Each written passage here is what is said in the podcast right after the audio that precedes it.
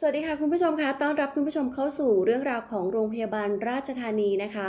แล้วก็วันนี้เรามาพบกันในรูปแบบใหม่ค่ะ ที่เรียกว่าราชธานีพอดแคสต์ค่ะ ถึงแม้เราจะมาพูดคุยกันในรูปแบบใหม่นะคะ แต่เรื่องราวของสุขภาพนั้นยังคงแน่นเหมือนเดิมค่ะ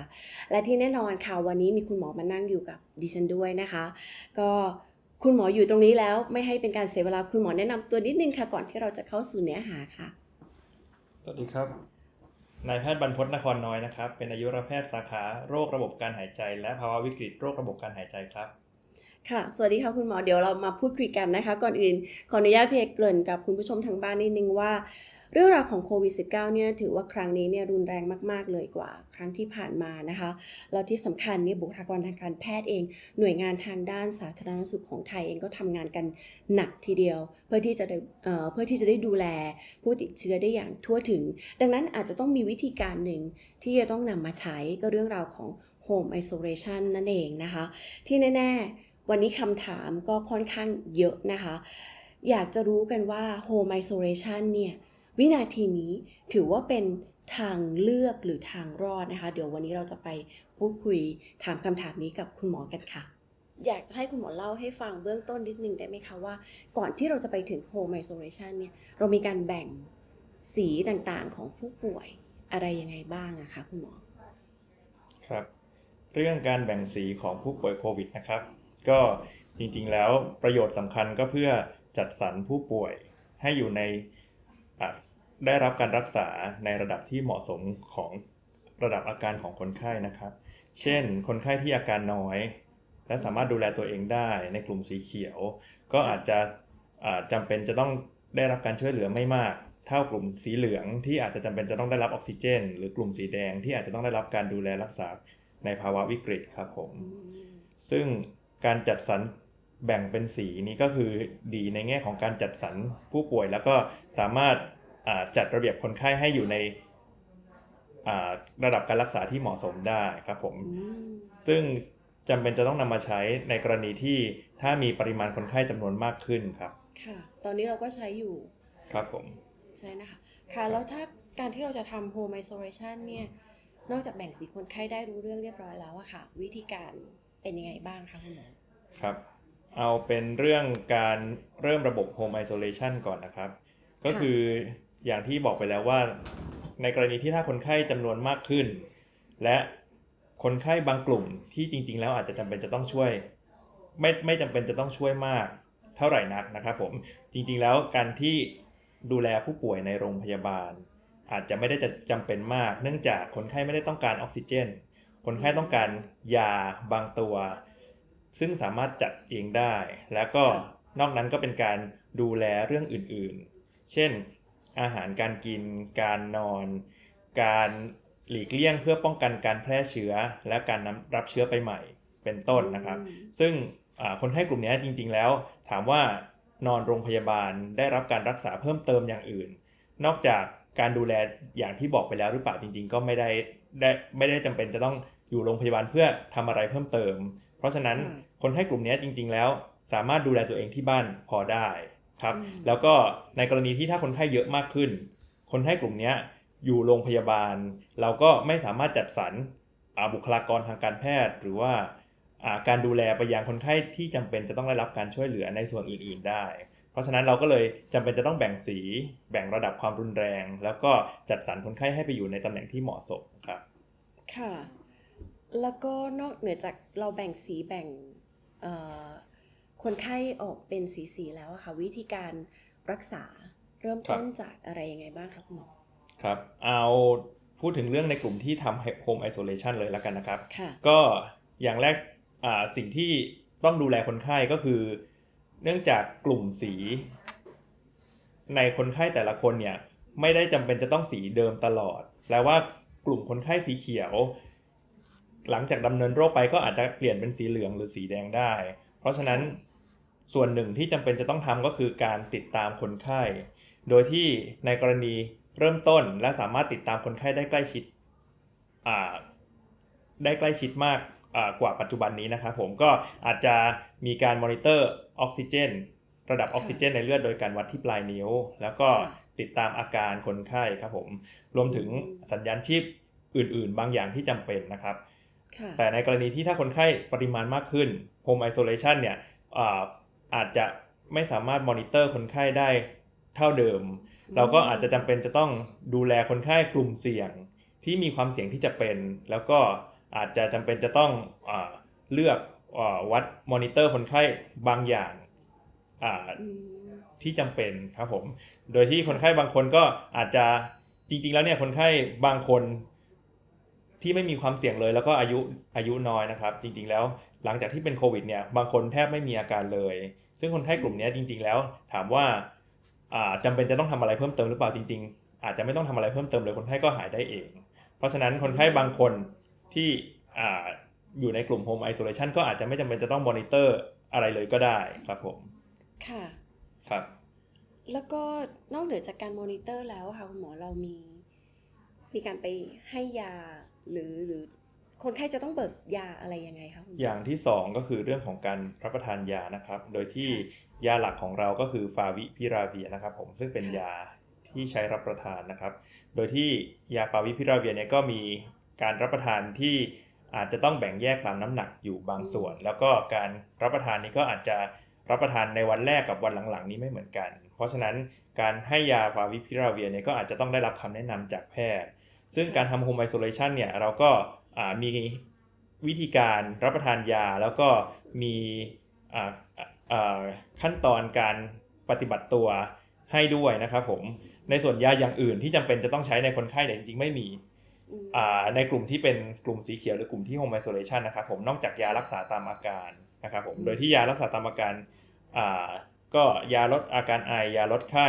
ยาลดอาการปวดเมื่อยตามตัวยาลดน้ำมูก แล้วก็อ่า นอกนั้นก็จะเป็นยารักษาตามอาการอื่น ๆ ที่คนไข้มีครับผมถ้ามีท้องเสียก็อาจจะทดแทนด้วยสารน้ำอะไรเงี้ยครับอืมแต่ว่าแต่ว่าหลักๆเลยก็คืออ่านอกจากอ่ารับประทานยาติดตามอาการดูว่าเปลี่ยนสีจากกลุ่มสีเขียวไปเป็นกลุ่มสีเหลืองหรือยัง ก็การการปฏิบัติตัวอย่างอื่น เพื่อดูแลตัวเองค่ะหนึ่งในนั้นก็คือการอ่านอนคว่ำครับผมอืมซึ่งอ่าการนอนคว่ำเนี่ยจริง ๆ แล้วถามว่าอ่า ถ้าคนไข้ไม่ได้มีปัญหาเรื่องการแลกเปลี่ยนก๊าซหรืออยู่ในกลุ่มสีเขียวเนี่ยอ่าสามารถลดการเปลี่ยนไปเป็นกลุ่มสีเหลืองหรือกลุ่มสีแดงได้หรือเปล่านั้นจริงๆยังไม่มีหลักฐานแน่ชัด แต่ว่าเนื่องจากเราทราบว่าภาวะแทรกซ้อนของคนไข้โควิดหนึ่งในนั้นก็คือการที่ปอดส่วนล่างมันแฟบจากการที่คนไข้นอนหงายแล้วก็ลด กิจกรรมบางส่วนนะครับ เพราะฉะนั้นการนอนคว่ำก็อาจจะช่วยลดปัญหาปอดแฟบในส่วนล่างได้นะครับผมเพราะฉะนั้นค่ะอ่าส่วนหนึ่งของการแนะนำคนไข้ที่ทำโฮมไอโซเลชันก็คือการทำให้การแนะนำให้คนไข้พยายามนอนคว่ำเท่าที่ทำได้อีกอันหนึ่งครับผมค่ะคุณหมอคะถามอีกนิดนึงค่ะถ้ากรณีที่เอ่อผู้ติดเชื้อโควิดในในส่วนที่อยู่ใน Home Isolation เขามีโรคประจำตัวด้วยอย่างเงี้ยค่ะคุณหมอ ก็วิธีการดูแลเบื้องต้นเขาเราจะมีคำแนะนำอะไรยังไง บ้างไหมคะครับ เช่นเดียวกันก็คืออาการแบ่งสีคนไข้อ่าเป็นการบอกว่าคนไข้ณเวลานั้นอ่าอืมควรจะอยู่ในตำแหน่งไหน เช่น ควรจะอยู่ในโรงพยาบาล ควรจะอยู่ใน ICU หรือว่าสามารถอยู่ในบ้านหรืออยู่ในชุมชนได้ อีกส่วนหนึ่งก็คือการประเมินว่าคนไข้กลุ่มนั้นมีโอกาสที่จะเปลี่ยนจากสีเขียวไปเป็นสีเหลือง หรือจากสีเหลืองไปเป็นสีแดงมากขนาดไหน นั่นก็คือการดูว่าเป็นผู้ป่วยกลุ่มเสี่ยงหรือเปล่า ซึ่งก็เป็นที่ทราบ ทราบกันดีอยู่แล้ว เพราะว่าเป็นหนึ่งในข้อบ่งชี้ในการฉีดวัคซีนบางส่วนด้วยนะครับผมก็คืออายุมากนะครับ แล้วก็น้ำหนักเยอะนะครับ แล้วก็มีโรคประจำตัวที่เป็นโรคประจำตัวในกลุ่มเสี่ยงครับผมทั้ง 7 โรคครับผมซึ่งกลุ่มนี้จริง ๆ แล้วถามว่าในกรณีที่ถ้าเป็นผู้ป่วยในกลุ่มสีเขียว ซึ่งจริง ๆ แล้วเราามีการรักษาเพิ่มขึ้นก็คือยาอย่างเดียว นอกนั้น นอกนั้นก็จะไม่ได้มีการรักษาอย่างอื่นที่อาจจะทำให้เกิดภาวะแทรกซ้อนที่จะต้องติดตามอย่างอื่นนะครับค่เพราะฉะนั้นกลุ่มนี้จริงๆ แล้วถามว่าการดูแลรักษาอย่างอื่น เพิ่มเติมหรือเปล่านั้นก็จริงๆ ก็ไม่มีครับ ถ้าเดิมรับประทานยาอะไรอยู่ก็รับประทานยาอันนั้นต่อนะครับ แล้วก็อ่าปัญหาเรื่องของการควบคุมน้ำตาล ซึ่งอาจจะเปลี่ยนแปลง ถ้าในถ้ากรณีที่อยู่ในกลุ่มสีเขียวก็อาจจะไม่มากเท่าไหร่ เพราะฉะนั้นกลุ่มนี้จริง ๆ แล้วถามว่าอ่า การดูแลรักษาเพิ่มเติมอย่างอื่นเนี่ยจริงๆแล้วณเวลานั้นที่ยังอยู่ในกลุ่มสีเขียวเนี่ยก็อาจจะไม่มี แต่ว่าที่สำคัญก็คือในกลุ่มเนี้ยอาจจะมีโอกาสเปลี่ยนไปเป็นกลุ่มสีเหลือง หรือว่ามีโอกาสออกซิเจนต่ำที่จำเป็นจะต้องอมีการาจัดสรรใหม่ หรือว่าเคลื่อนย้ายผู้ป่วย อาจจะจำเป็นจะต้องแอดมิดคนไข้เป็นต้นนะครับผมซึ่งในส่วนนี้ก็คืออาจจะอาจจะต้องนำมาพิจารณาเพิ่มเติมครับผม แล้วก็นอกจากนี้ก็คือการวางแผนโฮมไอโซเลชันในแต่ละที่เนี่ยก็อาจจะต้องดูแลคนไข้ในกลุ่มที่เสี่ยงต่อการเป็นรุนแรง หรือการเปลี่ยนจากสีเขียวไปเป็นสีเหลืองมากขึ้น เช่นในบางที่ก็มีการจัดสรรให้คนไข้กลุ่มเสี่ยง มาเอ็กซเรย์ปอดเพิ่มเติม เพื่อดูว่ามีการเปลี่ยนแปลงดำเนินโรคไปในทางแย่ลง หรือว่ามีความเสี่ยงที่จะเปลี่ยนไปเป็นสีเหลืองหรือสีแดงมากหรือเปล่าครับเพราะฉะนั้นจริงๆแล้วผู้ป่วยอาการหนักเนี่ยถ้ากรณีที่ยังไม่มีเตียงรักษาค่ะ ก็ยังยังในเบื้องต้นยังมีการวินิจฉัยจากการที่เขาอยู่กับ home isolation ได้อยู่ใช่ไหมคะยังกักตัวอยู่ที่บ้านได้อยู่ นอกเหนือจากว่าคุณหมอจะพิจารณาอย่างที่คุณหมอบอกว่า อาจจะต้องมีการมาเอ็กซเรย์ปอดเพิ่มเติมอะไรต่างๆเหล่านี้ ใช่ครับผม ก็คือก็คือก็คือในในภาวะที่การดูแลผู้ป่วยสีเหลืองและสีแดงยังเพียงพอนะครับคนไข้กลุ่มสีเขียวที่ทำ home isolation อยู่นั้น ก็ควรจะได้รับการประเมินอย่างที่ผมแจ้งแจ้งให้ทราบไปแล้วนะครับ ก็คือกลุ่มที่ความเสี่ยงน้อยก็อาจจะติดตามห่างๆแล้วก็อาจจะดูจากอาการ หรือว่าออกซิเจนปลายนิ้ว แต่ว่าในกลุ่มที่มีความเสี่ยงก็คือ ก็คืออาจจะมีการติดตามเพิ่มเติม เช่นการดูออกซิเจนปลายนิ้วบ่อยขึ้น หรือว่าการนัดมาเอ็กซเรย์ปอดเป็นต้นครับผม ค่ะ จากประสบการณ์ตรงนี้คุณหมอได้เจอเหตุการณ์คนไข้ในเคสลักษณะแบบนี้บ้างไหมคะ ในจังหวัดอยุธยาค่ะ เท่าที่คุณหมอเคยสัมผัสค่ะ ครับผม คือจริงๆแล้วระบบมันเป็นการดูแลคนไข้ต่อเนื่อง จากสีเขียวไปสีเหลือง หรือว่าจากสีเขียวที่อาการดีขึ้นและจำหน่ายนะครับ เพราะฉะนั้น การที่สีเขียวเปลี่ยนไปสีเหลืองนี่ก็มีบ้างอยู่แล้วครับผมตามปกติการประเมินคนไข้สีเขียวสีเหลืองสีแดงเนี่ยจริง ๆ แล้วอัตราส่วนมันคนไข้สีเหลืองเนี่ยค่อนข้างเยอะอยู่ แต่ว่าคนไข้กลุ่มนี้อาจจะประเมินประมาณสัก 10-20%ได้เลยครับ แต่ว่าตามปกติคนไข้กลุ่มนี้หลังจากติดเชื้อเนี่ยเขาจะเข้าไปอยู่ในกลุ่มสีเขียวก่อน เพราะเป็นกลุ่มที่เพิ่งเริ่มติดเชื้อตรวจพบเชื้อ ตรวจตรวจพบเชื้อในช่องโพรงจมูก แต่ว่าจริง ๆ แล้วยังไม่ดำเนินโรคไปถึงจุดที่สูงจุดที่มีอาการมากที่สุดของโรค เพราะฉะนั้นคนไข้กลุ่มนี้จริง ๆ แล้ว ก็จะถูกจัดอยู่ในกลุ่มสีเขียวก่อน เพราะฉะนั้นในระยะที่สามารถตรวจคนไข้ได้มากขึ้น อันนี้เรายังไม่พูดถึงก่อนหน้านี้ที่เราตรวจคนไข้ได้ไม่ครบ เพราะฉะนั้นเราก็อาจจะมีกลุ่มสีเขียวที่ไม่รู้ตัว แล้วก็มาตรวจเจอครั้งแรกก็เป็นกลุ่มสีเหลืองเลย ถ้าเราตรวจคนไข้ได้มากขึ้น เราก็สามารถวินิจฉัยตั้งแต่ตอนที่อยู่สีเขียว แล้วก็ประเมินแยกตามความเสี่ยงว่ากลุ่มสีเขียวนี้สามารถเปลี่ยนไปเป็นกลุ่มสีเหลืองได้มากน้อยขนาดไหน แล้วก็จัดสรรวิธีการติดตามคนไข้ได้เหมาะสมมากขึ้น เพราะฉะนั้นการดูแลคนไข้โดยภาพรวมในคนไข้ที่ปริมาณมากๆเนี่ยก็จะได้ก็จะดีขึ้น เมื่อมีการตรวจเพิ่มเติมได้เพียงพอครับผม อืมค่ะ แล้วเรื่องของการตรวจเอ่อ ATK ตอนนี้เราเราที่โรงพยาบาลของเราเองนะคะที่เราดูแลอยู่ทั้งในส่วนของโรงพยาบาลสนามด้วย ATK ตอนนี้มีการ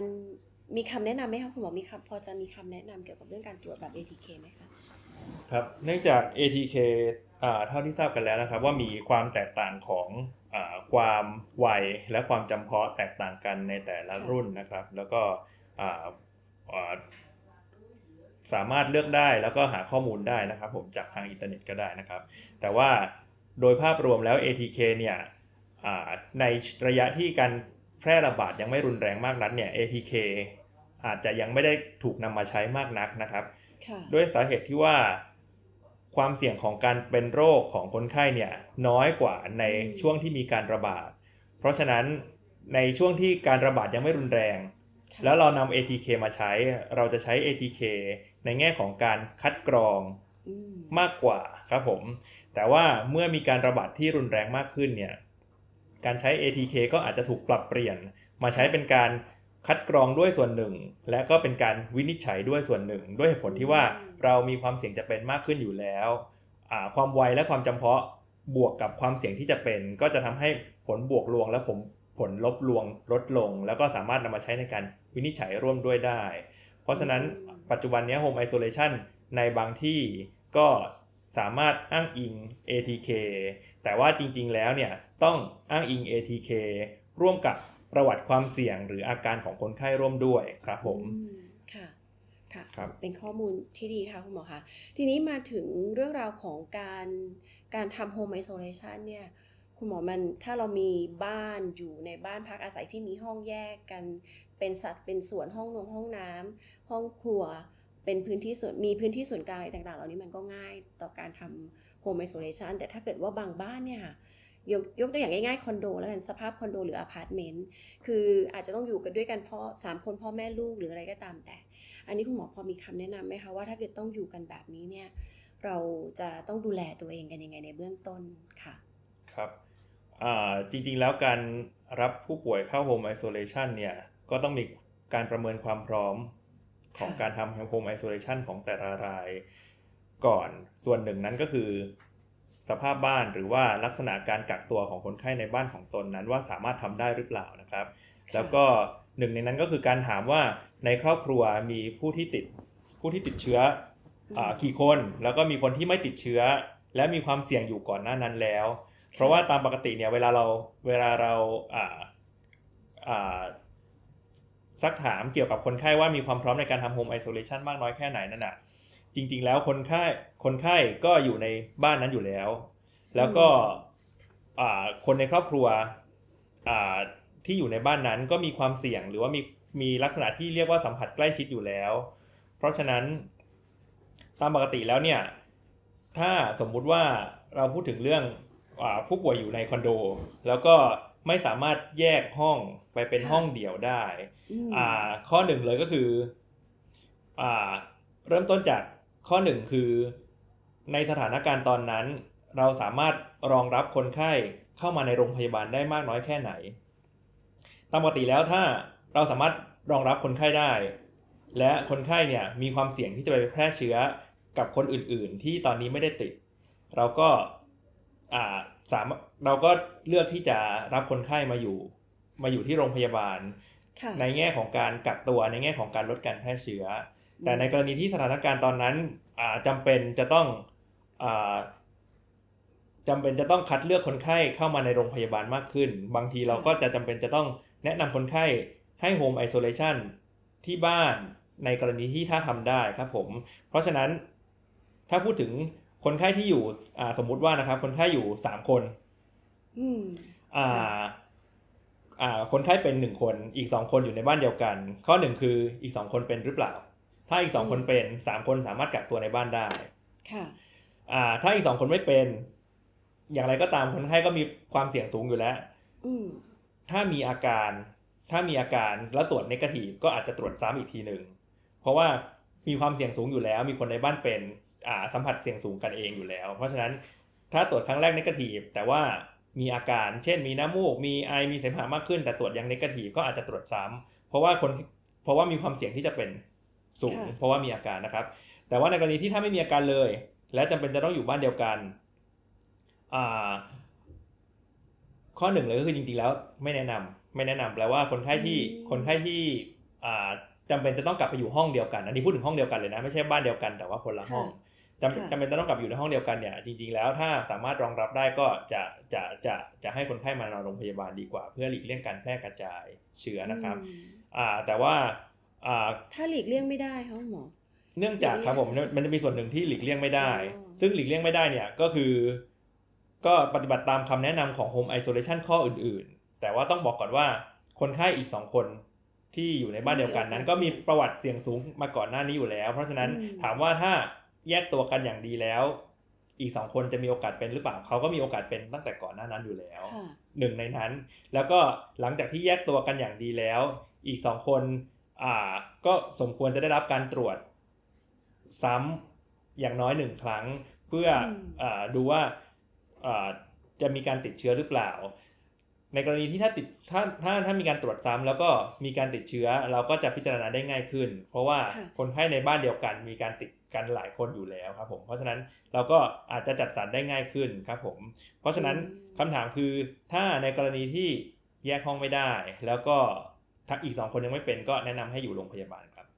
อืมค่ะครับอย่างน้อยๆก็ยังคงมีโรงพยาบาลสนามรองรับอยู่ถูกไหมคะคุณหมอครับผมค่ะ ทีนี้ถ้าในบ้านเรามี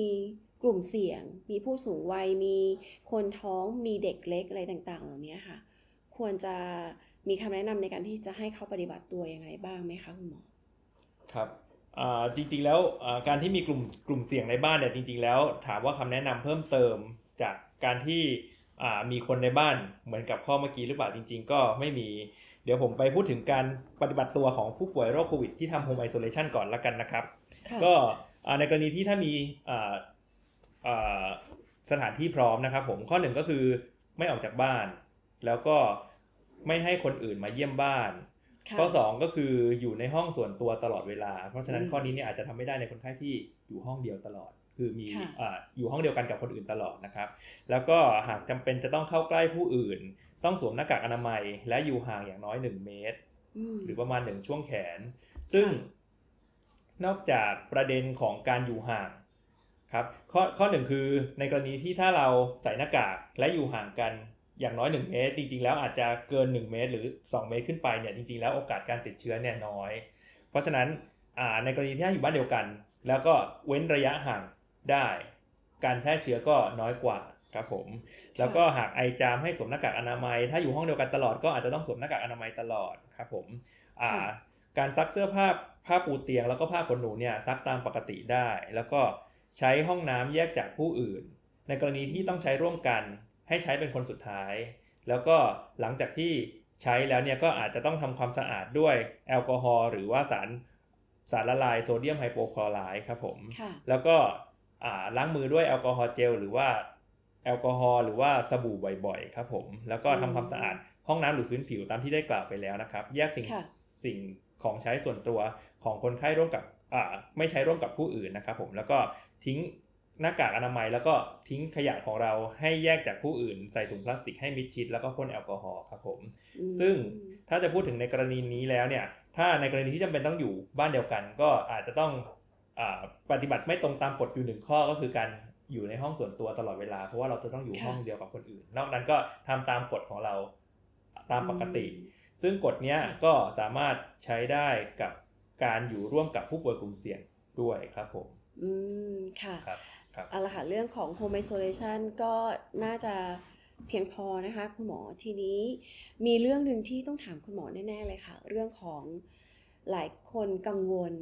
เพราะเนื่องจากว่าเชื้อโควิด -19 เนี่ย มันไปทำลายปอดอย่างที่เราทราบๆกันนะคะ เพราะฉะนั้นแล้วคำว่าเชื้อลงปอดเนี่ยค่ะคุณหมอ มันมีความอันตรายมากน้อยแค่ไหนอย่างไรคะหลายคนกลัวมากๆ ตัวพี่เองก็กลัวนะคะครับ เพราะว่าถ้าติดเชื้อแล้วคือปอดมันไม่สามารถมีอะไรมาซ่อมแซมได้ใช่ไหมคะคุณหมอ เพราะฉะนั้นครับความที่เชื้อลงปอดเนี่ยเป็นอะไรที่หลายคนต้องกลัว เพราะนี่คือเขาเรียกว่าอะไรจุดแข็งของเชื้อโรคชนิดนี้เลยถูกไหมคะครับค่ะเอ่อคำว่าเชื้อลงปอดจริง ๆ แล้วก็อ่าเป็นส่วนหนึ่งที่คนไข้เวลาเราวินิจฉัยโควิด แล้วอยากรู้ว่าเชื้อว่าเชื้อลงปอดของตนหรือเปล่านะครับ แล้วก็สัมพันธ์กับความรุนแรงของโรคอย่างชัดเจนนะครับ เพราะว่าคนไข้อ่า ที่มีอาการรุนแรงเปลี่ยนสีจากสีเขียวไปเป็นสีเหลืองไปเป็นสีแดงเนี่ยจริง ๆ แล้วดูจากการแลกเปลี่ยนก๊าซออกซิเจน หรือว่าดูว่ามีความอืมอ่ารุนแรงเนี่ยลงไปในปอดหรือเปล่า เพราะฉะนั้นคำว่าเชื้อลงปอดก็คือการที่อ่ามีมีเชื้อ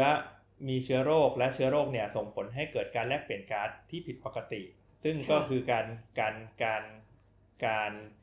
ออกฤทธิ์ที่ปอดนั่นเองอืครับผมเพราะฉะนั้น ถามว่าการการลงปอดของคนไข้เนี่ยอ่าสัมพันธ์กับความรุนแรงของโรคหรือเปล่าก็สัมพันธ์สัมพันธ์แน่นอนครับผมค่ะทีนี้ถามว่าชอบคุณหมอค่ะขออนุญาตพี่เอชอบอยู่นิดนึงที่คุณหมอบอกว่าช่วงแรก ๆ เลยที่คุณหมอบอกว่าถ้าเกิดเราติดเชื้อหรืออยู่ในกลุ่มของผู้ป่วยสีเขียวเนี่ย ณตอนนั้นเนี่ยเราสามารถนอนคว่ำได้เลย อันนี้คือคำแนะนำหนึ่งถูกไหมคะใช่ครับค่ะนอนก็คว่ำเท่าที่ทำได้ครับอ๋อค่ะ ก็นั่นครัก็บผมคือจะมีผลต่อเรื่องของปอดห มายถึงว่าระบบการหายใจของเรา เพราะเชื้อตัวเนี้ยมันทำลายเรื่องราวของระบบการหายใจถูกไหมคะ ใช่ครับผมค่ะคือถามว่าอ่ามีหลักฐานยืนยันชัดเจนหรือเปล่าว่าการนอนคว่ำตั้งแต่คนไข้ติดเชื้อ แต่ว่ายังไม่มีอาการทางปอดเนี่ยจริง ๆ แล้ว อาจจะยังไม่มีค่ะแต่ว่าเรารู้ว่าส่วนหนึ่งของคนไข้ที่มีอาการแย่หลังจากติดเชื้อ ส่วนหนึ่งมีการแฟบของปอดส่วนล่างอืม นอกจากนั้นแล้วก็ยังมีการแลกเปลี่ยนการ์ดที่อ่าได้ดีน้อยกว่าในกรณีที่ถ้าติดเชื้อนะครับ ได้ดีน้อยกว่าในกรณีที่ถ้านอนคว่ำครับผมเพราะฉะนั้นถามว่านอนคว่ำไปเลยดีไหมก็ก็อ่าอาจจะไม่เต็มปากนัก แต่ว่าอย่างน้อยก็มีหลักฐานสนับสนุนครับผมค่ะก็ก็เป็นการดูแลตัวเองเนาะคุณหมอมีวิธีไหนครับที่สามารถทำได้ก็ถือว่าเป็นคำแนะนำที่ดีก็น่าจะสามารถที่จะทำได้ถ้าเพื่อที่จะให้สุขภาพของเรานั้น มันมันดีขึ้นนะคะก็ครับผมเราไม่รู้หรอกข้างในมันเป็นอะไรเนาะคุณหมอ แต่ถ้าเกิดมันมีวิธีการที่จะช่วยsupport ได้ก็น่าสนใจก็ไปลองทำได้แล้วนะอ๋คะอในกรณีผู้ติดเชื้อนะคะครับแล้วก็มีคำแนะนำอีกสองคำคำแนะนำครับคือ อันนี้จริงๆแล้วคือถามว่าอ่าการปฏิบัติตัวตามนี้เนี่ยอ่ามีหลักฐานหรือเปล่าว่าจริงๆ ก็อาจจะยังไม่มีหลักฐานเนื่องจากมีคนส่วนหนึ่งที่ไม่มีอาการ คนส่วนหนึ่งที่ไม่ลงปอด เพราะฉะนั้นถามว่า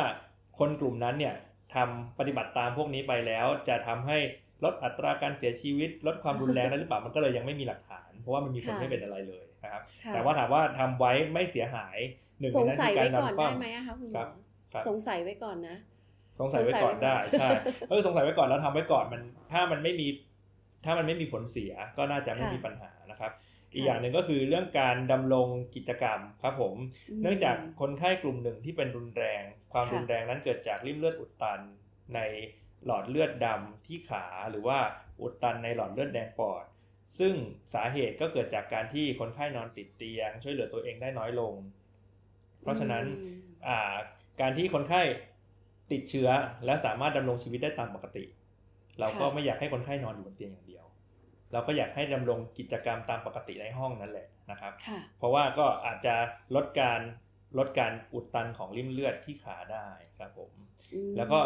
อีกอันหนึ่งก็คือเรื่องของการสูดหายใจลึกๆ ก็คล้ายๆ กับข้อแรกเรื่องของการนอนคว่ำเนื่องจากอ่าการสูดหายใจไม่เต็มปอดส่วนหนึ่ง ก็ทำให้ปอดแฟบได้ เพราะฉะนั้นการการสูดหายใจลึกๆ ก็อาจจะช่วยเรื่องของการลดการปอดแฟบได้ เช่นกัน ครับผมอ่าค่ะซึ่งถามว่าทำทำทั้ง 3 อย่างนี้แล้วอ่าลดอัตราการเป็นเปลี่ยนจากสีเขียวไปเป็นสีเหลืองได้หรือเปล่า จริงๆ แล้วก็อาจจะยังไม่มีหลักฐาน แต่ว่าเราก็เราก็ทำมันก็ไม่เสียหายการสูดหายใจลึกๆมันก็ไม่ได้เสียหายใช่ไหมครับมีอะไรบ้างนะคะคุณหมอนอนคว่ำมันกว้างนะคะครับสูดหายใจลึกสูดหายใจลึกน่ะๆแล้วก็แล้วก็อ่าถ้าดำรงกิจกรรมตามปกติถ้าไม่ค่ะเหนื่อยครับผมๆค่ะครับเอาละค่ะมาถึงเรื่องราวของกรณีที่คนที่ออกกำลังกายเป็นประจำหรือว่าเป็นนักกีฬาเนี่ยค่ะ ปอดจะยังคงต้านทานเชื้อโควิด -19 นี้อยู่ได้ไหมคะคือเป็นนักกีฬาแข็งแรงเลยอะออกกำลังกายอยู่เป็นประจำด้วยค่ะอ๋อครับอ่าจริงๆแล้วถ้าถ้าดูจากความเสี่ยงของการเป็นรุนแรงค่ะ ความเสี่ยงนั้นน่ะ จะไม่พบในคนไข้ที่เป็นนักกีฬาที่ออกกำลังกายเป็นประจำเช่นอืมอ่าอ่าอายุเยอะอ่าก็นักนักกีฬาก็อาจจะอายุไม่เยอะเท่าคนทั่วไปใช่ไหมครับค่ะ แล้วก็อ้วนนักกีฬาก็อาจจะอ้วนไม่เท่าคนทั่วไป แล้วก็มีโรคประจำตัวอื่นๆ ก็อาจจะไม่เท่าคนทั่วไป เพราะฉะนั้นถามว่านักกีฬามีความเสี่ยงที่จะเป็นรุนแรงเท่าคนทั่วไปหรือเปล่า เนื่องจากปัจจัยเสี่ยงที่เราทราบมีน้อยกว่าในคนทั่วไป เพราะฉะนั้นนักกีฬาก็มีโอกาสที่จะเป็นน้อยกว่าคนทั่วไป แต่ถามว่ามีการแยกหรือเปล่าว่าจัดกลุ่มคนไข้เป็นกลุ่มนักกีฬากับกลุ่มไม่เป็นนักกีฬา แล้วพบว่านักกีฬาเป็นน้อยกว่าอันเนี้ยจริงๆแล้วถ้าตัดปัจจัยอื่นๆเนี่ยอาจจะยังบอกไม่ได้ค่ะครับผมแต่ว่าถ้าออกกำลังกายเป็นประจำน้ำหนักไม่เยอะก็อาจจะลดความเสี่ยงได้ครับผมโดยตัวมันเองครับผมโดยที่ไม่ต้องบอกว่าเอ่อเป็นนักกีฬาหรือเปล่า เป็นนักกีฬาที่หักโหมหรือเปล่าเป็นนักกีฬาที่ออกกำลังกายเป็นประจำหรือเปล่าครับผมค่ะอ๋อค่ะครับค่ะ มาถึงอีกคำถามหนึงนะคะคุณหมอ หลังจากที่เราหายจากโควิด -19 แล้วเนี่ยค่ะหรือคนที่ติดเชื้อไปแล้วเนี่ยปอดเนี่ยค่ะสำคัญมากเลยจะกลับมาทำงานได้ปกติเหมือนเดิมไหมคะครับอ่าอ่าก่อนอื่นเลยคือทุกคนต้องลงปอดหรือเปล่านะครับ จริงๆแล้วอ่าคนไข้ส่วนหนึ่งนะครับผมอ่าที่ไม่มีอาการนะครับผมตั้งแต่เป็นจนหายก็ไม่มีร่องรอย จากการอ่าเอ็กซเรย์คอมพิวเตอร์หรือว่าจากการตรวจสมรรถภาพปอดเลยก็มีนะครับค่ะข้อหนึ่งข้อสองก็คือคนที่ลงปอดแล้วถามว่าหลังจากที่หายจะหายกลับเป็นปกติ หรือว่าจะมีการแลกเปลี่ยนก๊าซที่ผิดที่ที่เป็นปกติ หรือว่าจะมีการตรวจสมรรถภาพปอดที่มากไปกว่านั้น เช่นดูเรื่องการหายใจเข้าสุด ดูปริมาตรของการหายใจเข้าสุด หรือว่าดูการแลกเปลี่ยนก๊าซต่างๆนะครับผม กลับเป็นเป็นปกติได้หรือเปล่าถามว่าตอนนี้ยังมีหลักฐานมีหลักฐานเรื่องนั้นหรือเปล่าจริงๆ หลักฐานค่อนข้างน้อยด้วยเหตุผลที่ว่าหลังจากที่มีการระบาดนะครับผมการตรวจต่างๆที่ที่กล่าวไปเนี่ยถูกจำกัดด้วยเหตุผลที่ว่าการตรวจบางอย่างอาจจะทำให้เกิดการแพร่กระจายในการตรวจ เช่นการตรวจสมรรถภาพปอดด้วยการเป่าการสูดนี่ครับเพราะฉะนั้นหลักฐานค่อนข้างน้อย แต่ เราก็อาจจะใช้วิธีการอ้างอิงจากการเป็นโรคปอดอักเสบที่คล้ายๆกัน ก็พบว่าเมื่อมีเชื้อลงปอด แล้วก็มีความผิดปกติของปอดแบบแบบที่เป็นโควิดรุนแรงนะครับ หลังจากที่หายเนี่ยปอดสามารถฟื้นฟูได้ แปลว่าหลังจากจำหน่ายปอดสามารถปอดมีความเสื่อมลงหลังจากที่เป็นโรคโควิดแล้วเนี่ย หลังจากนั้นมีการฟื้นฟูได้ แล้วก็อาจจะต้องติดตามข้อมูลเรื่องของการวิจัยอีกทีหนึ่งว่าหลังจากนี้ปอดจะกลับเป็นปกติได้ดีที่สุดที่ระยะเวลาเท่าไหร่ ซึ่งอ้างอิงจากการการโรคที่คล้ายๆ กันก่อนหน้านี้แล้วเนี่ยก็อาจจะเกิน 6 เดือนถึง 1 ปี เพราะฉะนั้นคนไข้ที่เป็นโควิดรุนแรงลงปอดอาจจะถึงขนาดใส่ท่อช่วยหายใจ หลังจากถอดท่อช่วยหายใจ ก็อาจจะมีการติดตามเอ็กซเรย์เอ็กซเรย์คอมพิวเตอร์ หรือว่าตรวจสมรรถภาพปอดอย่างต่อเนื่อง เพื่อดูว่าปอดหายเป็นปกติหรือเปล่าแต่ว่าก็ไม่ได้เป็นคำแนะนำให้ทำในคนไข้ที่ติดเชื้อโควิด แล้วก็มีภาวะการหายใจล้มเหลวทุกราย ด้วยเหตุผลที่ว่าจริง ๆ แล้วตอนนี้เราก็ยังไม่มีหลักฐานเรื่องการรักษาเพิ่มเติมครับผมค่ะคุณหมอคะบอกเอ่อพอจะเล่าให้ฟังได้ไหมคะว่า การที่เชื้อลงปอดเนี่ย คนไข้แต่ละคนอาการต้องไม่เท่ากันแน่ๆอย่างเช่น บางคนอาจจะลงเชื้อติดเชื้อมากน้อยอะไรต่างๆ เหล่านี้ค่ะเท่าที่ประสบการณ์ที่คุณหมอเจอมานี่เป็นเป็นยังไงบ้างคะคือ กินปอดไปเยอะมากน้อยแค่ไหนอะไรไง มันมีอาการอื่นที่จะทำให้เกิดอาการรุนแรงในการติดเชื้อที่ปอดอย่างเงี้ยค่ะเนี่ยหมายถึงว่ามีอาการอื่นมาร่วมด้วยไหมคะ อย่างเช่นมีโรคประจำตัวอะไรต่างๆ เหล่านี้ค่ะอ๋อครับ เอาเรื่องของอความระดับความแตกต่างกันของความรุนแรงของการลงปอดก่อนนะครับ ก็คืออแบ่งคร่าวๆ เราจะแบ่งตามการสนับสนุนการให้ออกซิเจน ก็คือให้ออกซิเจน ระดับต่ำให้ออกซิเจน ระดับสูง ใช้เครื่องช่วยหายใจครับผมคำถามคือใครจะเป็นระดับไหนก็ขึ้นอยู่กับความเสี่ยงที่เราบอกอายุน้ำหนัก โรคกลุ่มโรคประจำตัวครับ แล้วก็เกี่ยวกับการที่เราให้ยาในช่วงที่นอนโรงพยาบาลด้วย กลุ่มนี้จะเป็นกลุ่มที่นอนโรงพยาบาลหมดเลย จะไม่ใช่กลุ่มที่เป็นโฮมไอโซเลชันแล้วก็โรคเดิมทำให้โควิดแย่ลงหรือเปล่าแน่นอนแย่ลงครับ ข้อหนึ่งก็คือเรื่องของการเรื่องของการการกินยาเดิมครับอย่างที่สองก็คือเรื่องของอการควบคุมน้ำตาลครับผม โรคปอดโรคโรคโควิดที่ลงปอดเนี่ยเราต้องให้ยาที่เป็นกลุ่มยาที่เป็นสเตียรอย เพราะฉะนั้นการควบคุมน้ำตาลก็จะแย่ลง จริงๆแล้วตัวโควิดเองเนี่ยทำให้การคุมระดับน้ำตาลเนี่ยแย่ลงตั้งแต่ก่อนที่จะให้สเตียรอยด์ด้วยซ้ำครับมีรายงานว่าคนไข้โควิด ส่วนหนึ่งมาด้วยเรื่องระดับน้ำตาลผิดปกติ ส่วนหนึ่งน้ำตาลสูงจนเป็นเบาหวานวิกฤต ส่วนหนึ่งน้ำตาลต่ำ ครับเพราะฉะนั้นโรคเดิมเช่นเบาหวานส่งผลให้โควิดแย่ลงหรือเปล่า ก็แน่นอนแย่ลง แล้วก็เป็นหนึ่งในความเสี่ยงที่เราพูดถึงกันนี่แหละนะครับโรคอื่นๆ เช่นเดิมเป็นโรคไตกำลังอยู่ในระหว่างการพิจารณาการล้างไต ก็ต้องเกี่ยวแล้วล่ะ เพราะว่าในกรณีที่ถ้าปัสสาวะไม่เพียงพอต้องเริ่มการล้างไต แล้วก็ต้องดูแลคนไข้ บวกกับเริ่มการล้างไตไปด้วยนะมีของเสียในร่างกายข้าง พวกนี้ก็อาจจะทำให้ผลการรักษาแย่ลงครับผมค่ะก็เอาเป็นว่าโรคโรคการในในเรื่องของการติดเชื้อโควิด -19 แล้วก็มีโรคประจำตัวมีอยู่ในกลุ่มเสี่ยงเนี่ยสิ่งต่างๆ เหล่านี้ล้วนแล้วจะส่งผลกระทบให้เกิดอาการที่ปอดการติดเชื้อที่ปอดเป็นลำดับขั้นตอนไปอย่างที่คุณหมอ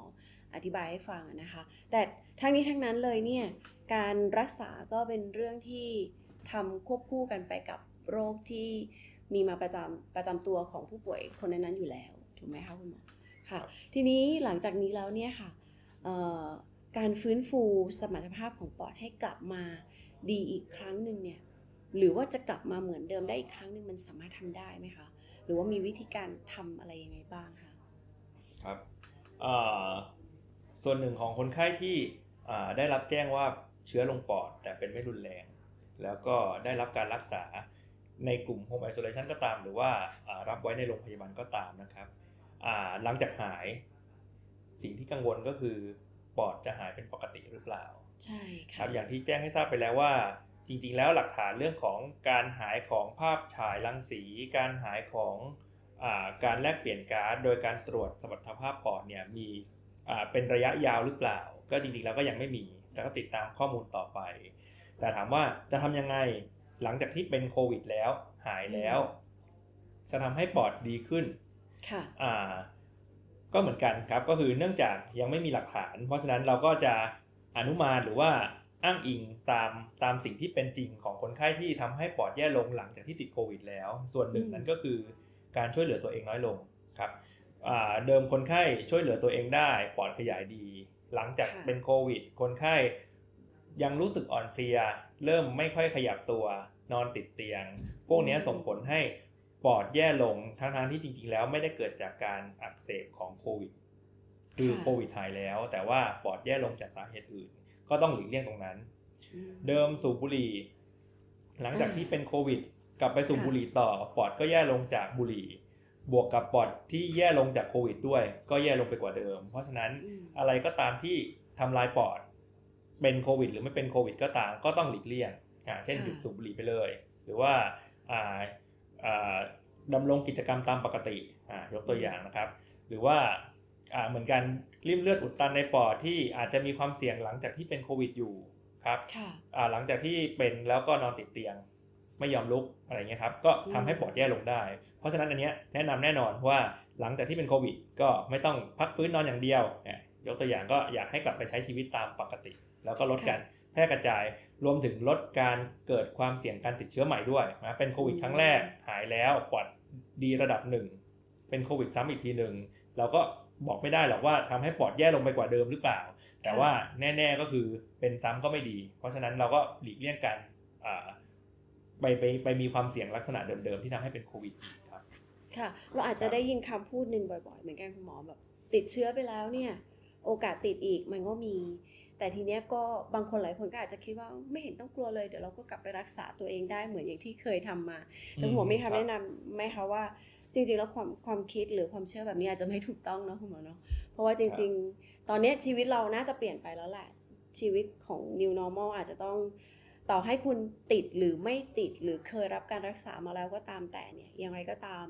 เราก็ยังคงต้องเว้นระยะห่างถูกไหมคะคุณหมอ แล้วก็ต้องสวมหน้ากากล้างมืออะไรต่างๆ เหล่านี้ก็ยังคงต้องดูแลตัวเองอยู่นะครัคะบผมคุณหมอมีคำแนะนำเพิ่มเติมไหมคะอย่างอื่นก็คือเรื่องของวัคซีนครับผมก็คืออบางคนอาจจะไม่ไม่ไม่เคยได้ยินมาก่อนว่าถึงเป็นแล้วหายแล้วก็คิดว่ามีภูมิแล้ว แต่ว่าสุดท้ายแล้วก็ต้องฉีดวัคซีนอยู่ดีครับผม แล้วก็อ่ามาตรการการฉีดวัคซีนเนี่ยก็อาจจะต้องมีการเปลี่ยนแปลงในอนาคตอีกพอสมควร แต่ว่าอืมที่ทราบในปัจจุบันนี้อย่างหนึ่งก็คือคนที่เป็นแล้วภูมิคุ้มกันอาจจะไม่ได้ร้อยเปอร์เซ็นต์แล้วก็ยังต้องฉีดวัคซีนอยู่ดีนะครับผม โดยคำแนะนำเนี่ยจริงๆ แล้วมีหลากหลาย แต่ว่าอ่าจะให้อ้างอิงตามนี้ละกันก็คือหลังจากที่เป็นแล้ว แล้วก็หายแล้ว สามารถฉีดวัคซีนได้อ่า จริง ๆกำหนดการหลังจากฉีดหลังจากที่เป็นแล้วแล้วฉีดวัคซีนได้เนี่ยนานเท่าไหร่เนี่ยจริง ๆ แล้ว ก็มีคำแนะนำหลากหลาย 1 เดือน 3 เดือนบ้างนะครับ แต่ว่าอ่าอ่าขอแนะนำให้เป็นหลังจากที่เป็นเนี่ยอ่าและไม่มีอาการแล้วเนี่ยจริง ๆ แล้วสามารถฉีดวัคซีนได้เลยครับผมอืมค่ะก็คือข้อหนึ่งก็คือเพื่อป้องกันคือที่บอกว่าไม่ให้มีอาการแล้วเนี่ยด้วยเหตุผลที่ว่าในกรณีที่ท่านเพิ่งเป็น แล้วยังมีอาการอยู่การไปฉีดวัคซีนก็อาจจะไปแพร่เชื้อตอนที่ไปฉีดวัคซีนได้ ก็อาจจะกักตัวให้ครบก่อน เพื่อไม่ไปให้ค่ะไม่ให้ไปแพร่เชื้อครับผมอืมแล้วก็สามารถฉีดวัคซีนได้เลยครับผมค่ะค่ะครับแล้วก็สำหรับคนที่เคยติดเชื้อแต่หายแล้วเนี่ยค่ะ คุณหมอ การที่จะต้องมาตรวจเช็คสุขภาพของปอดเนี่ยมีความจำเป็นไหมคะต้องต้องมาเช็คอยู่เรื่อยๆไหมคะครับผมอ่าอย่างที่แจ้งให้ทราบไปแล้วจริงๆไม่จำเป็น แต่แต่ถามว่าอ่าใครที่อาจจะ ตรวจและได้ประโยชน์อ๋อสาเหตุที่ไม่จำเป็นก็คือไม่มีการรักษาเพิ่มเติมครับตรวจตรวจแล้วพบว่ามีความผิดปกติ การแลกเปลี่ยนออกซิเจน หรือการแลกเปลี่ยนก๊าซบางอย่างค่ะแล้วจะทำอะไรเพิ่มเติมหรือเปล่าจริง ๆ ตอนเนี้ยยาที่มีประโยชน์เนี่ยยังไม่มีหลักฐานอืมแต่ว่าถามว่าคนกลุ่มไหนที่ตรวจแล้วอาจจะได้ประโยชน์ ข้อหนึ่งก็คือกลุ่มที่มีอาการครับอืมกลุ่มที่มีอาการตรวจแล้วอาจจะได้ประโยชน์ ในปัจจุบันอาจจะไม่อาจจะมีประโยชน์ในแง่ของการวิจัย ว่าค่ะถ้าหลังหายทิ้งร่องรอย ยาอะไรที่จะช่วยยกตัวอย่างนะครับอ่าเพราะว่าตอนนี้มันยังไม่มียาที่ยืนยันว่าว่าว่าช่วยนะครับอ่าค่ะเพราะฉะนั้นถามว่าในปัจจุบันเนี้ยถ้าเป็นโควิด แล้วอยากจะกลับมาตรวจสมรรถภาพปอดเนี่ยข้อหนึ่งคือไม่จำเป็นเพราะว่าไม่มียา ข้อสองอ่าคนคนกลุ่มที่ถ้าอยากมาตรวจแล้วก็อาจจะช่วยก็คือคนที่มีอาการครับผม อ่าอาการค่ะที่บอกก็คือการออกแรงแล้วเหนื่อย หรือว่าอืมมากไปกว่านั้นก็คือออกออกแรงแล้วออกซิเจนต่ำครับค่ะผมซึ่งก็อืมมีบางส่วนที่เป็นอยู่ครับอืมอันนี้อันนี้พี่อยากถามนะคะ อยากทราบเหมือนกัครันบว่าจากเคสที่คุณหมอเคยเจอเคยมีเอ่อเชื้อที่กินปอดไปเยอะๆไหมคะแล้วก็มีครับคนไข้จะต้องรักษายังไง แล้วก็ดูแลตัวเองหลังการรับการรักษายังไงบ้างอะไรเงี้ยครับผมอ่าถามว่ามีเยอะหรือเปล่านี่ไม่เยอะนะครับ แล้วก็อ่าเคสที่บอกว่าอ่ามีการติดเชื้อโควิด แล้วก็หายจากโควิดมาแล้วอ่ายืนยันด้วยการตรวจอ่าทางอ่าโพรงจมูกแล้วว่าไม่เป็นโควิดแล้ว แต่ยังทิ้งร่องรอยเอ็กซเรย์ผิดปกติเอ็กซเรย์ค่ะคอมพิวเตอร์ผิดปกติ มากถึงขนาดออกซิเจนในเลือดขณะพักผิดปกติอืก็มีครับผมค่ะ ซึ่งถามว่าใครมีความเสี่ยงอันนี้ ที่จะมีร่องรอยหลงเหลือ หรือว่าอาจจะแย่ถึงขนาดออกซิเจน ในเลือดขณะพักผิดปกติเนี่ยจริงๆ แล้วหลักฐานก็ยังไม่ชัด ก็น่าจะอ้างอิงจากความเป็นรุนแรงก็คือผู้ที่มีความเสี่ยงสูงตั้งแต่แรกค่ะครับอ๋อแต่ว่าแต่ว่าถามว่าโควิดทิ้งร่องรอยระยะยาวได้หรือเปล่าเนี่ยทิ้งร่องรอยได้ครับผมแต่ว่าอืมก็ไม่ได้ไม่ได้บ่อยมากครับผม ค่ะ ครับ ค่ะ คุณหมอคำถามสุดท้ายค่ะพี่เอกขอคำถามสุดท้ายนะคะครับสำหรับคนที่เอ่อติดเชื้อแล้วโอกาสกลับมาเป็นซ้ำอย่างที่คุณหมออธิบายไปก็คือ มีแน่นอนนะคะ แต่ทีเนี้ยเราย้ำกันอีกทีดีไหมคะคุณหมอว่าควรจะป้องกันอย่างไรดี เพราะอย่างน้อยๆเดี๋ยวบางคนอาจจะเริ่มชินละ ติดเชื้อณปัจจุบันนี้ก็เยอะสถิติประเทศไทยก็เกิดขึ้นแล้วนะคะ การติดเชื้อสะสมก็แตะหลักล้านคนไปแล้ว บางคนอาจจะชะล่าใจอะไรต่างๆเหล่านี้เราน่าจะมีคำแนะนำคำย้ำเตือนให้ในการดูแลสุขภาพ เพื่อที่เราจะได้ห่างไกลจากโควิด -19 จะไม่ไม่ต้องป่วยเชื้อไม่ลงปอด ไม่ต้องมารักษากันให้ยุ่งยาก คุณหมอมีคำแนะนำอย่างไรเชิญค่ะ ครับส่วนหนึ่งของการลดจำนวนการติดเชื้อโควิดได้นะครับผมก็คือการลดการการเพิ่มจำนวนผู้ผู้มีภูมิคุ้มกัน ซึ่งหนึ่งในนั้นก็คือการฉีดวัคซีน การเคยเป็นโควิด และฉีดวัคซีนครับผม แปลว่าในกรณีที่คนไข้ส่วนหนึ่งเคยเป็นโควิด แล้ว ตอนเป็นโควิด ไม่มีอาการหรือว่ามีอาการค่ะน้อย หายจากโควิด แล้วมีความมั่นใจ ถึงเป็นอีกครั้งหนึ่งก็ไม่เห็นมีอะไร จริงๆแล้วอ่าคนไข้กลุ่มเนี้ยครับ ก็อ่ามีความเสี่ยงเนื่องจากเคยเป็นแสดงว่า พฤติกรรมก่อนหน้านี้ที่จริงๆ แล้วอยู่ในระยะ new normal แล้วเนี่ยก็คงจะมีพฤติกรรมเสี่ยงอยู่บางส่วนถึงติดเชื้อนะครับ แล้วก็หลังจากนั้นเนี่ยยังคงวางใจว่าถึงถึงเป็นก็ไม่เป็นไรครับ ก็มีโอกาสติดเชื้อเท่าเดิม เพราะว่ามั่นใจว่าเป็นแล้วก็ไม่ค่อยมีอาการค่ะคนไข้กลุ่มกลุ่มเนี้ยจะทำให้อ่าอ่าจำนวนคนเป็นโควิดในปัจจุบันเนี่ยอ่าลดลงช้าลงกว่าปกติ ด้วยเหตุผลว่าอ่า เคยเป็นแต่ว่ากลับกลายเป็นว่าไม่มีภูมิคุ้มกันหรือมีไม่มีภูมิคุ้มกันเพียงพอต่อการป้องกันอเอาใหม่ขอโทษอ่าเริ่มจากการที่คนไข้เป็นโควิด แล้วก็หลังจากที่เป็นโควิด แล้วมั่นใจว่าถึงเป็นอีกทีนึงก็ไม่เป็นไรครับผมอ่าการการจัดการโควิดให้ได้นะครับผมก็คือการที่ทำให้คนไข้มีเป็นโควิดน้อยลงถูกไหมครับ เพราะฉะนั้นคนไข้กลุ่มเนี้ยที่ไม่เป็นไรเนี่ยนะครับ เป็นคนไข้ที่ยังคงทำให้โควิดยังหลงเหลืออยู่ เพราะว่า เพราะว่าไม่หมดไปสักทีว่างั้นเถอะ แปลว่าจริง ๆ แล้วสิ่งที่เราต้องการก็คือไม่ใช่ว่าแค่คนเป็นโควิดปลอดภัย อ่า ทุกคนปลอดภัยเราถึงจะปลอดภัย แปลว่าค่ะถ้าทุกคนไม่มีใครเป็นโควิด เราถึงจะ เราถึงจะปลอดภัย เพราะว่าโควิดเนี่ยจริง ๆ แล้วหลักฐานระยะยาวว่า หลังจากที่เป็นรอบสองแล้วจะมีโอกาสเป็นรอบสามหรือเปล่าก็ยังบอกไม่ได้ แล้วก็อ่าถ้ายังมีคนเป็นโควิดอยู่ที่อื่น เราก็ยังไม่ปลอดภัยอยู่ดี เพราะว่าเราก็มีโอกาสกลับมาเป็นซ้ำอยู่ดี ถึงแม้ว่าจะฉีดวัคซีนไปแล้ว เพราะฉะนั้นค่ะสิ่งที่ต้องทำก็คือทำให้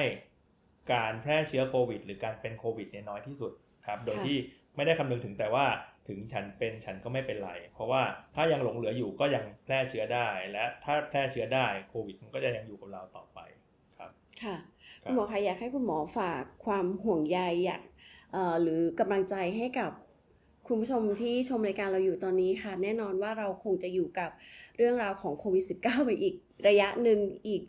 สักพักใหญ่ ๆ เลยนะคะ จนกว่าวัคซีนจะได้กันครบถ้วนสมบูรณ์แบบ หรือต่อให้ได้วัคซีนแล้วก็อาจจะต้องดูแลตัวเองอยู่ดีนะคะ เพราะฉะนั้นอยากให้กำลังใจทั้งประชาชนทั่วไปเอง แล้วรวมถึงทั้งบุคลากรทางการแพทย์ด้วยค่ะคุณหมอครับ ก็ถ้าติดตาม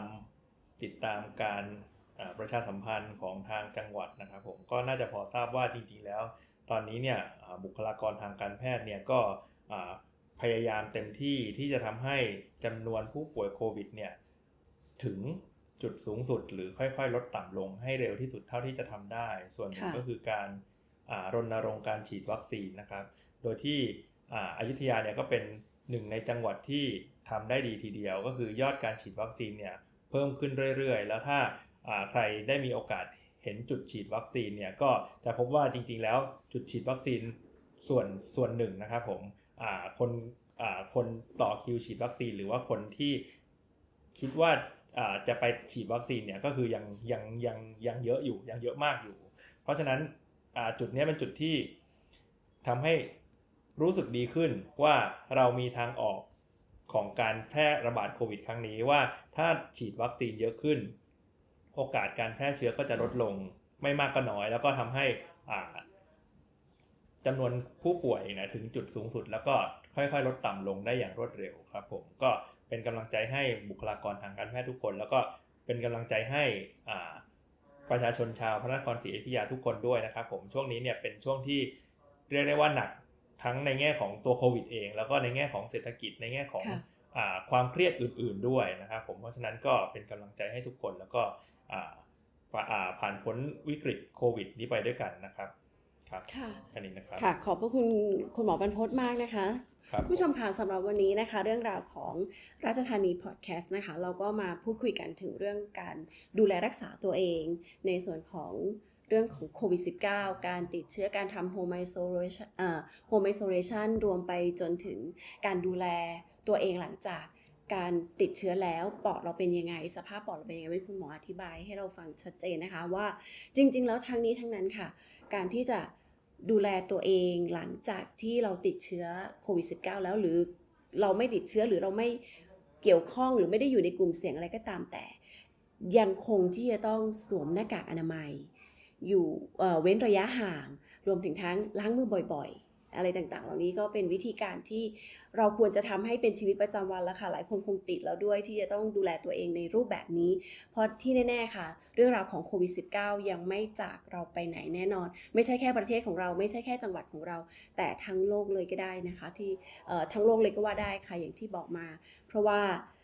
โรคนี้เป็นโรคใหม่จริง ๆ แล้วก็ใหม่สำหรับทุกคนด้วย แต่การดูแลรักษาตัวเองให้ดีให้ปลอดภัยนั้น เป็นสิ่งที่สำคัญแล้วก็ต้อง ดูแลกันต่อไปนะคะและสำหรับวันนี้ค่ะพี่เอเองนะคะ รวมถึงทั้งคุณหมอบรรพศนครน้อยนะคะ ที่มาร่วมพูดคุยกับเราหมดต้องขอลาคุณผู้ชมไปก่อนนะคะ เพราะว่าเวลาหมดแล้วจริง ๆ ค่ะ พบกับราชธานีพอดแคสต์ได้ใหม่ในโอกาสหน้านะคะ ครั้งนี้ลาไปก่อนสวัสดีค่ะ